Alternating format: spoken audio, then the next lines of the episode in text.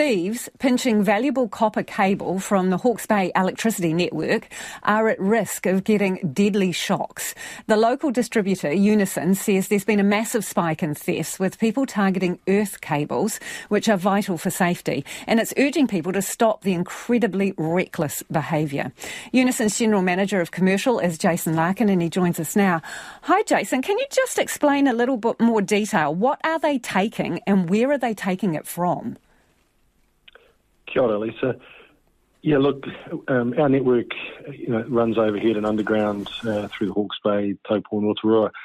Um, particularly in Hawke's Bay recently, we've seen this spike in thefts. And what they're doing is taking um, earth cables. So these are copper cables that um, you know sort of run from our above ground assets and our, and our pole tops um, down to the ground, so that in the event of a, a network fault, um, that fault will find its way to Earth, um, and when it does, our protection systems detect that and immediately, um, you know, automatically shut that, uh, that, that electricity supply down to prevent any any further damage or safety.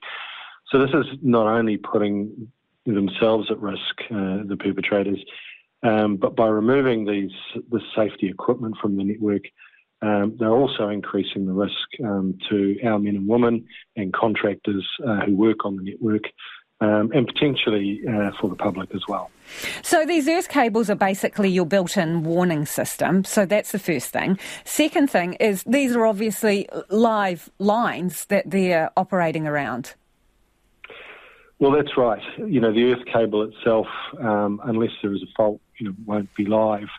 Um, but there can often be uh, live conductors in the near vicinity on the same pole, um, and there's a real risk that uh, you know these perpetrators um, mistakenly uh, identify um, what they think is an earth cable and it's in fact a live conductor. So they're, they're really putting themselves at risk.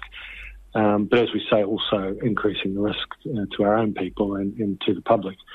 And, and this is you know incredibly frustrating because um, you know, while we sort of have a proactive uh, inspection and, and, maintenance regime and, and uh, trying to keep ahead of this activity, um, with the increase that we've seen, uh, you know, we're finding that we're um, having to take people away from, you know, really what is more important work mm. normally, uh, which is uh, rebuilding, you know, our network um, after the, the recent Cyclone Gabrielle and, and reconnecting um, those customers that have been impacted by the cyclone uh, and uh, have been going through uh, repairs and recovery themselves and are waiting to be reconnected to the network.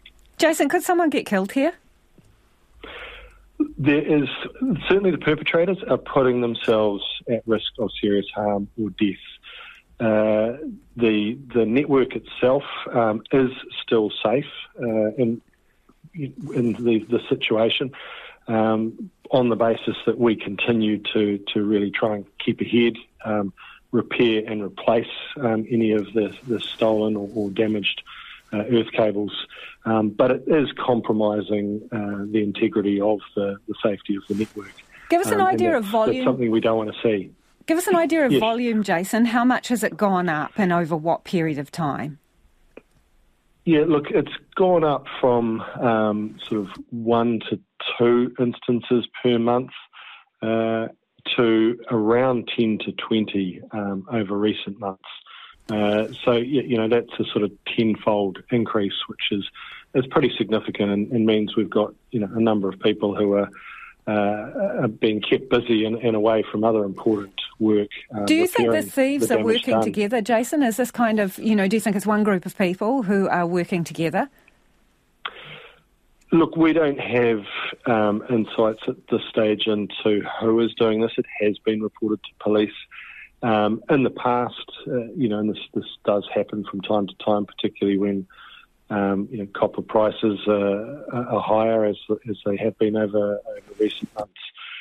Um, it, you know, ultimately, um, it's it's a financially driven crime. Um, you know, we do know from those re- those previous experiences that the stolen copper does find its way, you know, onto the black market. Um, but exactly who is doing this, we're not sure. What we, you know, really are encouraging the community to, to do Um, you know, and they have been very supportive uh, over over recent months, particularly following Cyclone Gabrielle, is, is to be vigilant if they do um, see any suspicious activity around the network or or damage. Um, please report it to us through our website or 0800 2 Unison. Um, you know, or to the police, particularly if it is um, suspicious behaviour or, or they feel themselves uh, unsafe in any way. Appreciate your time, Jason. That is Jason Larkin, who's from Unison. He's the general manager of their com- commercial branch. Um, and that is about thieves pinching copper from live wires. They're earth cables and essential to the, well, security of the network.